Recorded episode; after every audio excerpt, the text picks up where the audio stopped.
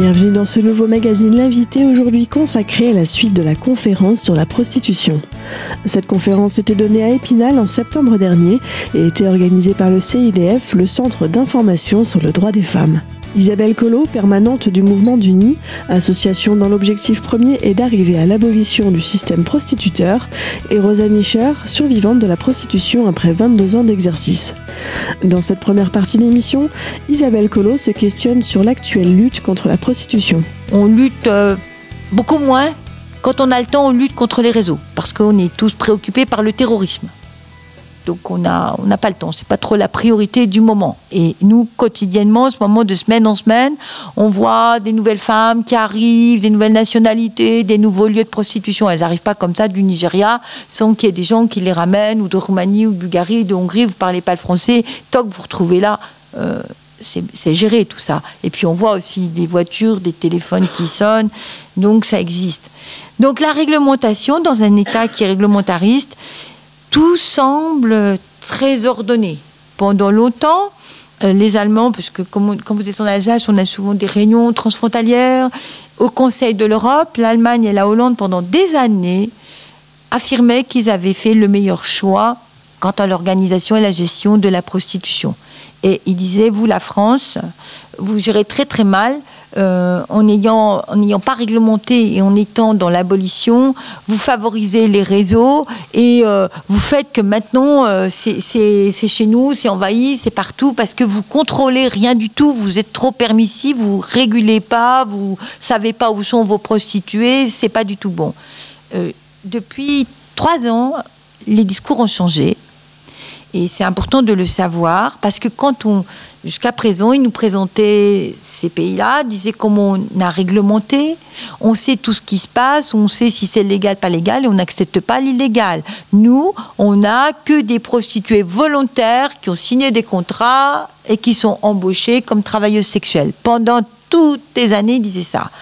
Et depuis trois ans, il y a eu des rapports de police qui sont sortis, qui sont sortis au niveau européen et qui euh, reconnaissent, qui affirment maintenant que dans les maisons closes, en Allemagne et en Hollande, plus de 90% des travailleurs et travailleuses sexuelles qui sont là ne sont pas en situation légale et sont issus du trafic d'êtres humains. Donc tout ce qui nous était reproché à nous Français en disant votre loi elle fabrique le trafic, etc. Il y a en fait non. Aujourd'hui, on est en train de dire ben voilà, euh, c'est un vrai problème ce qui se passe dans les maisons closes. Ça a encore été confirmé. Nous étions avec Rosen à, un colloque transfrontalier à Saarbrücken où un policier de la police judiciaire a confirmé. Donc oui, il a, reconnu, il a dit oui, et il disait combien euh, pour les policiers, c'était inquiétant parce que finalement, euh, il y a une recrudescence des mafias sur le territoire allemand qui alimente tous les Eurocenters et il n'y a pas pour le moment de grande action politique de lutte contre ces proxénètes. Donc c'est inquiétant. Et quand on est une région frontalière comme Strasbourg, je peux vous assurer qu'on en voit quotidiennement les conséquences. Les proxénètes sont à côté et on voit aussi des femmes chez nous. Donc ils en gèrent à différents endroits. Mais ils restent en Allemagne puisque c'est un pays qui a réglementé et que euh, le délit de proxénétisme, pour qu'il soit vraiment constaté là-bas, dans un pays réglementariste, il faut qu'il y ait la preuve de violence sur la femme, mais des violences vraiment constatées, physiques, que vous voyez. Sinon, la police va dire, mais vous étiez consentant, parce que chez nous, vous êtes d'accord pour faire ça. Donc en cas de violence extrême, oui, il va y avoir des mesures quelques petites mesures, pas beaucoup. Donc voilà pour la réglementation. Troisième euh, possibilité de la loi, c'est l'abolition, l'abolitionnisme. Quand on a décidé qu'il y avait ce système abolitionniste, c'était l'abolition de la réglementation. C'est-à-dire que dès lors qu'un pays fermait ses maisons closes, donc quand la France a fermé ses maisons closes, elle est entrée dans une nouvelle politique. Elle a signé la Convention internationale du 2 décembre 1949 contre la répression du proxénétisme et l'exploitation de la prostitution d'autrui. C'est une convention donc, qui a été euh, approuvée par l'ONU 2 décembre 1949 qui dans son préambule, affirme que la prostitution est incompatible avec la dignité humaine. Donc ça, c'est un préambule intéressant de voir euh, le lien qui aussi ne fait pas de distinction entre une prostitution forcée et une prostitution libre, donc qui dit que quelle que soit la forme de prostitution, et qui demande aux États signataires trois choses. Première chose, de lutter intensément contre le proxénétisme. Et je peux vous assurer que l'arsenal juridique de la France en matière de lutte contre le proxénétisme est très performant. On est un des pays qui a le plus de délits. Il y a, je crois, une vingtaine de délits euh, très différents. Ça va de l'assistance à la prostitution. Vous ramenez une prostitution sur son lieu de prostitution, vous pouvez être condamné pour proxénétisme. Vous louez un appartement à une personne prostituée, vous pouvez être condamné pour proxénétisme puisque vous contribuez de façon indirecte à organiser la prostitution. Dans la prochaine partie de cette émission, Isabelle Collot nous expliquera les différences entre proxénétisme direct et indirect. A tout de suite sur Radio Cristal.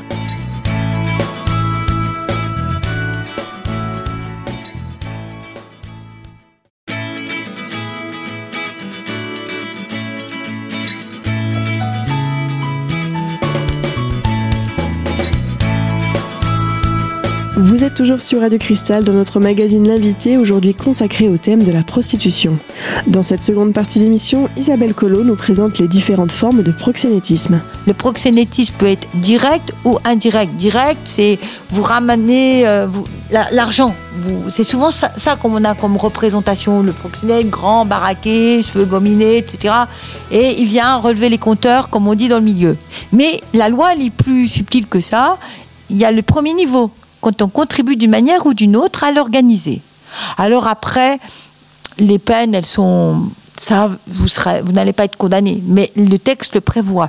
Parce que quand vous direz je ne sais pas, je ne savais pas, vous louer un appartement et prostituer, vous direz mais je ne savais pas. Euh, la justice peut être euh, euh, sympathique avec vous si en plus la prostituée c'est juste pour habiter. Si elle ne prend pas de clients à l'intérieur, ça peut être on peut, être indulgent, mais la loi, elle, peut aussi, du moins la loi ne, permet pas forcément d'être indulgent. Hein. si on veut l'appliquer, c'est un délit de proxénétisme. Alors après, il est aggravé si c'est sur euh, mineurs, femmes vulnérables, femmes enceintes, personnes handicapées, euh, si c'est en bande organisée, donc là, ça peut être 20, 30 ans de prison, donc il y a des peines importantes. Hein.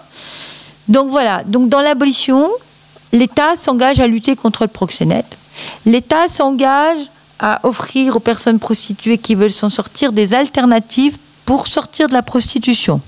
Donc normalement, la France, depuis 1960, aurait dû mettre en place dans chaque département un service spécialisé de travailleurs sociaux pour accompagner les personnes prostituées. Ça, c'est quand, ça a été adopté en France, il y a eu une vingtaine de départements où il y a eu ces services qui avaient été mis en place. Strasbourg en avait un jusqu'en 92. 92, ils ont fermé ce service et maintenant il n'y en, avait plus hein, euh, pour confier des missions aux associations. L'État décentre son action et confie ça aux associations.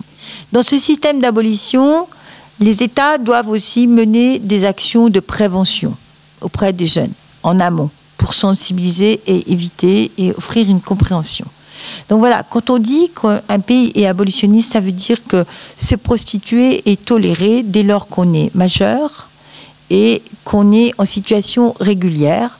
Le proxénétisme est un délit et le client, on dit rien sur lui dans l'abolitionnisme tel qu'il était pensé. Par contre, la France, avec la loi de sécurité intérieure en 2003, la loi Sarkozy de sécurité intérieure, avait apporté des modifications à cette loi. Et elle avait introduit, ça existait déjà avant, depuis un moment, elle avait quand même introduit le délit de racolage pour les personnes prostituées. Alors, à un moment donné, c'était racolage actif, passif, contravention. La loi de 2003 avait réintroduit le délit. Ça veut dire que toute personne, toute attitude incitant à la débauche, c'est ça le délit de racolage. Toute attitude incitant à la débauche. Qui qualifie l'attitude incitant à la débauche? C'est le policier. Donc, en fait, on a autant de définitions d'attitudes incitant à la débauche que de regards de policiers. C'est très subjectif. En fait, pour les policiers, vous diront c'était un instrument de travail. Ça leur permettait de contrôler les prostituées, dans un premier temps, d'avoir un moyen de les contrôler, de les ficher, de savoir qui était où et quoi, de comprendre ce qui se passait. Et puis de temps en temps, 2003, ça servait aussi quand d'un coup le ministère de l'Intérieur disait euh, Ah, il faut augmenter le quota des expulsions des étrangères. Donc quand on avait un petit quota à faire rapidement, si vous alliez à Strasbourg sur les lieux de prostitution, actuellement, la prostitution de rue, 90% c'est des personnes étrangères. Donc vous faites un petit tour comme ça, puis tac, tac, tac, tac, et euh, vous dites, euh, par exemple, vous preniez euh, des Roumaines ou des Bulgares, parce que la France a signé des accords spécifiques, entre autres avec ces deux pays, en disant que si on est ressortissant bulgare et roumain, si on vient en France, on, fait du tourisme, et pour faire du tourisme, ben, il faut avoir un minimum d'argent sur son compte.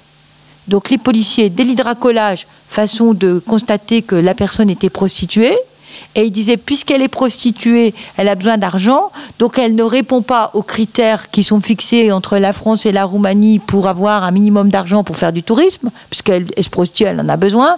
Donc elle n'est pas la bienvenue sur le territoire français. Comme ça, vous avez vite fait, vous avez un petit quota très rapide. Vous faites, à l'époque du marché de Noël de Strasbourg, rue propre pour les touristes capitale européenne, on voit rien et vous voilà, vous remplissez tout quoi. Le, maire est content, euh, les riverains sont contents, euh, le ministère de l'Intérieur est content, les policiers sont contents, ils ont bien travaillé, les quotas sont remplis et finalement les personnes prostituées pouvaient être contentes aussi parce que y a qui disaient c'est bien, j'ai été voir ma famille grâce à l'État français qui m'a payé un retour au pays et les proxénètes organisent le retour à nouveau. Donc vous faites huit jours maximum dans votre pays, vous dites bonjour aux enfants, et les proxénètes vous ramènent sur le lieu de prostitution. Donc je peux vous assurer qu'en tant qu'association, quand on voit euh, que pour chaque euro, on doit pleurer, demander, puis qu'on voyait qu'il y avait des, déplacements Strasbourg, Bucarest, Strasbourg, Budapest, tout ça qui était payé, deux fonctionnaires de police, la personne prostituée, c'est quand même des, des billets d'avion, quoi. Donc c'est quand même de l'argent, quoi on s'interrogeait, puis en plus, l'efficacité, quoi. C'était ponctuel, on était content, on avait fait, mais je vous assure, à nous, on, le suivait. La semaine d'après, vous revoyez les personnes, puis elle vous disait, oui, t'es rentré, tu faisais partie des personnes qui ont été arrêtées. Oui, oui, oui, j'ai été voir les enfants, écoute. Euh, comme ça, c'est bien, ça m'a permis, permis un peu de souffler. Finalement, elle aussi, elle souffle, le proxénète, euh, il peut rien dire dans ce moment-là. Donc, elles ont un tout petit temps où elles sont pas tenues dès tout le temps là. Donc, euh, voilà. Ce délit de racolage, c'était un délit. 3500 euros d'amende, 3 à 6 mois de prison, prévu par la loi. Donc en créant ce délit de racolage, la France n'était plus respectueuse de ses engagements internationaux. Elle faisait des prostituées des délinquantes. Or, la Convention internationale qui est dite abolitionniste, quand on regarde les acteurs, l'auteur c'est le proxénète, la victime c'est la personne prostituée. Donc elle ne répondait plus à cela. Dans la troisième partie de cette émission, Isabelle Collot nous présentera l'émission des associations qui luttent contre la prostitution. A tout de suite sur Radio Cristal.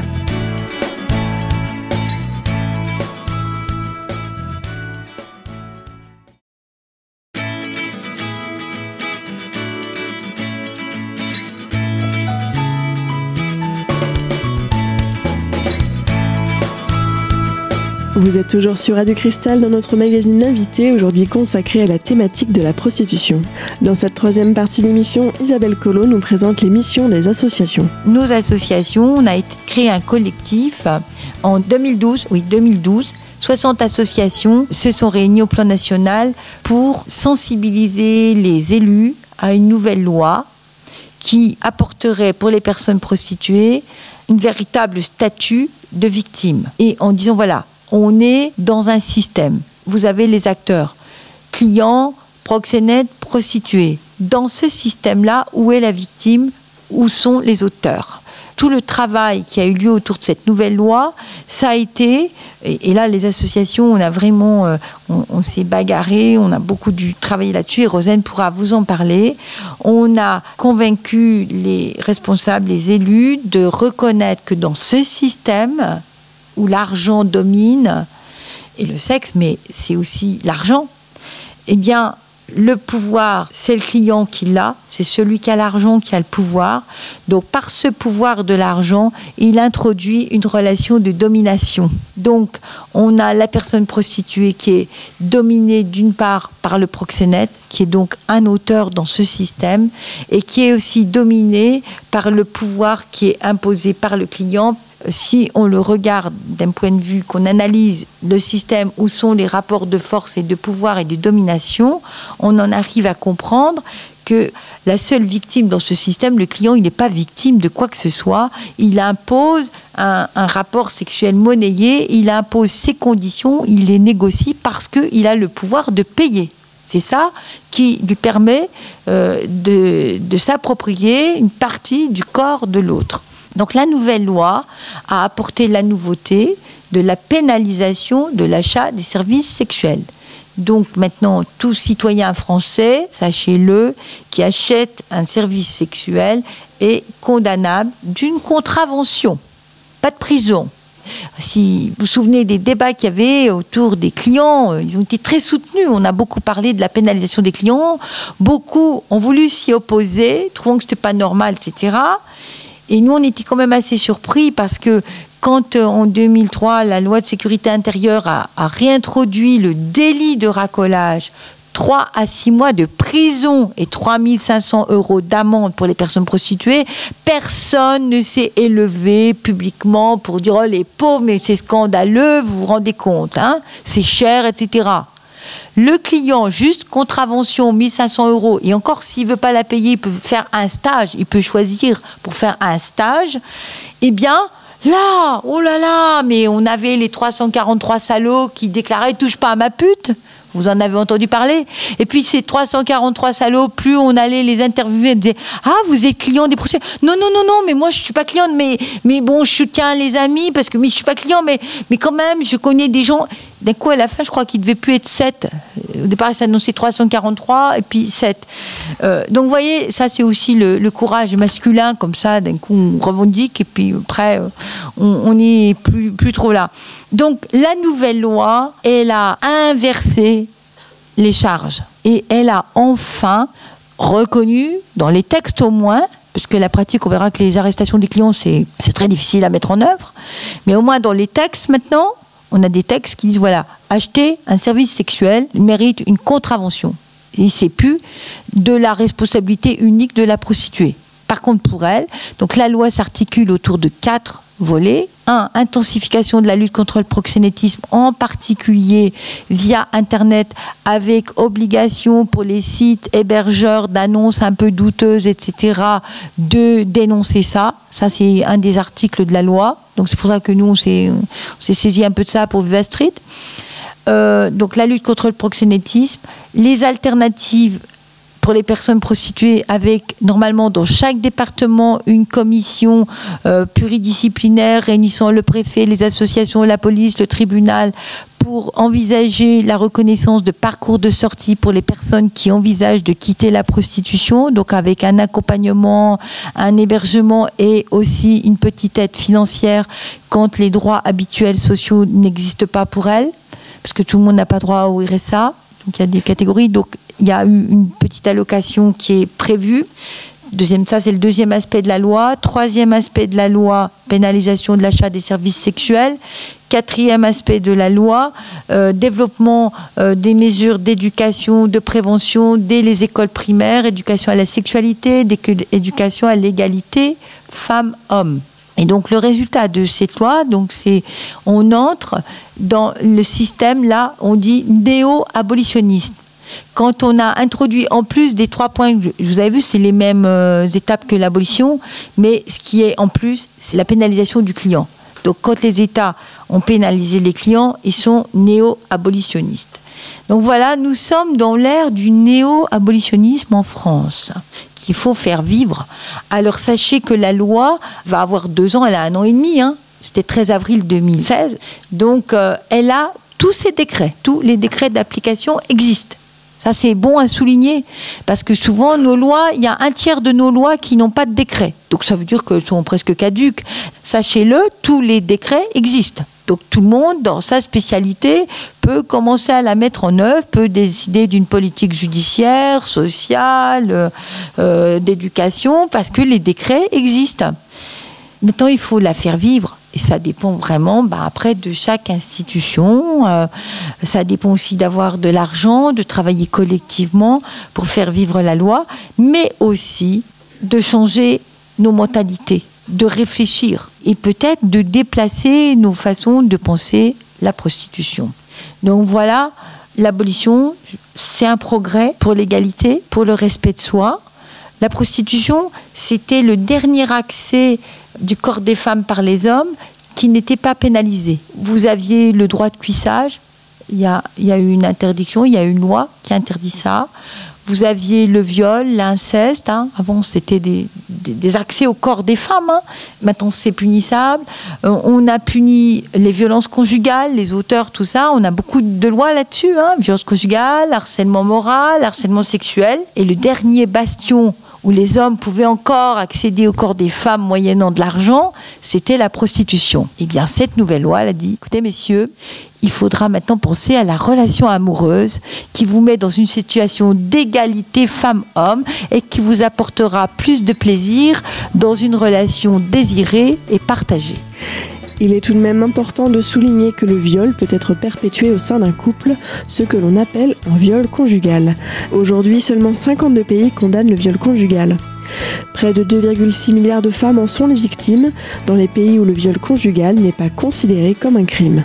On se retrouve très vite pour la suite de cette conférence donnée par Isabelle Collot et Rosanne Cher.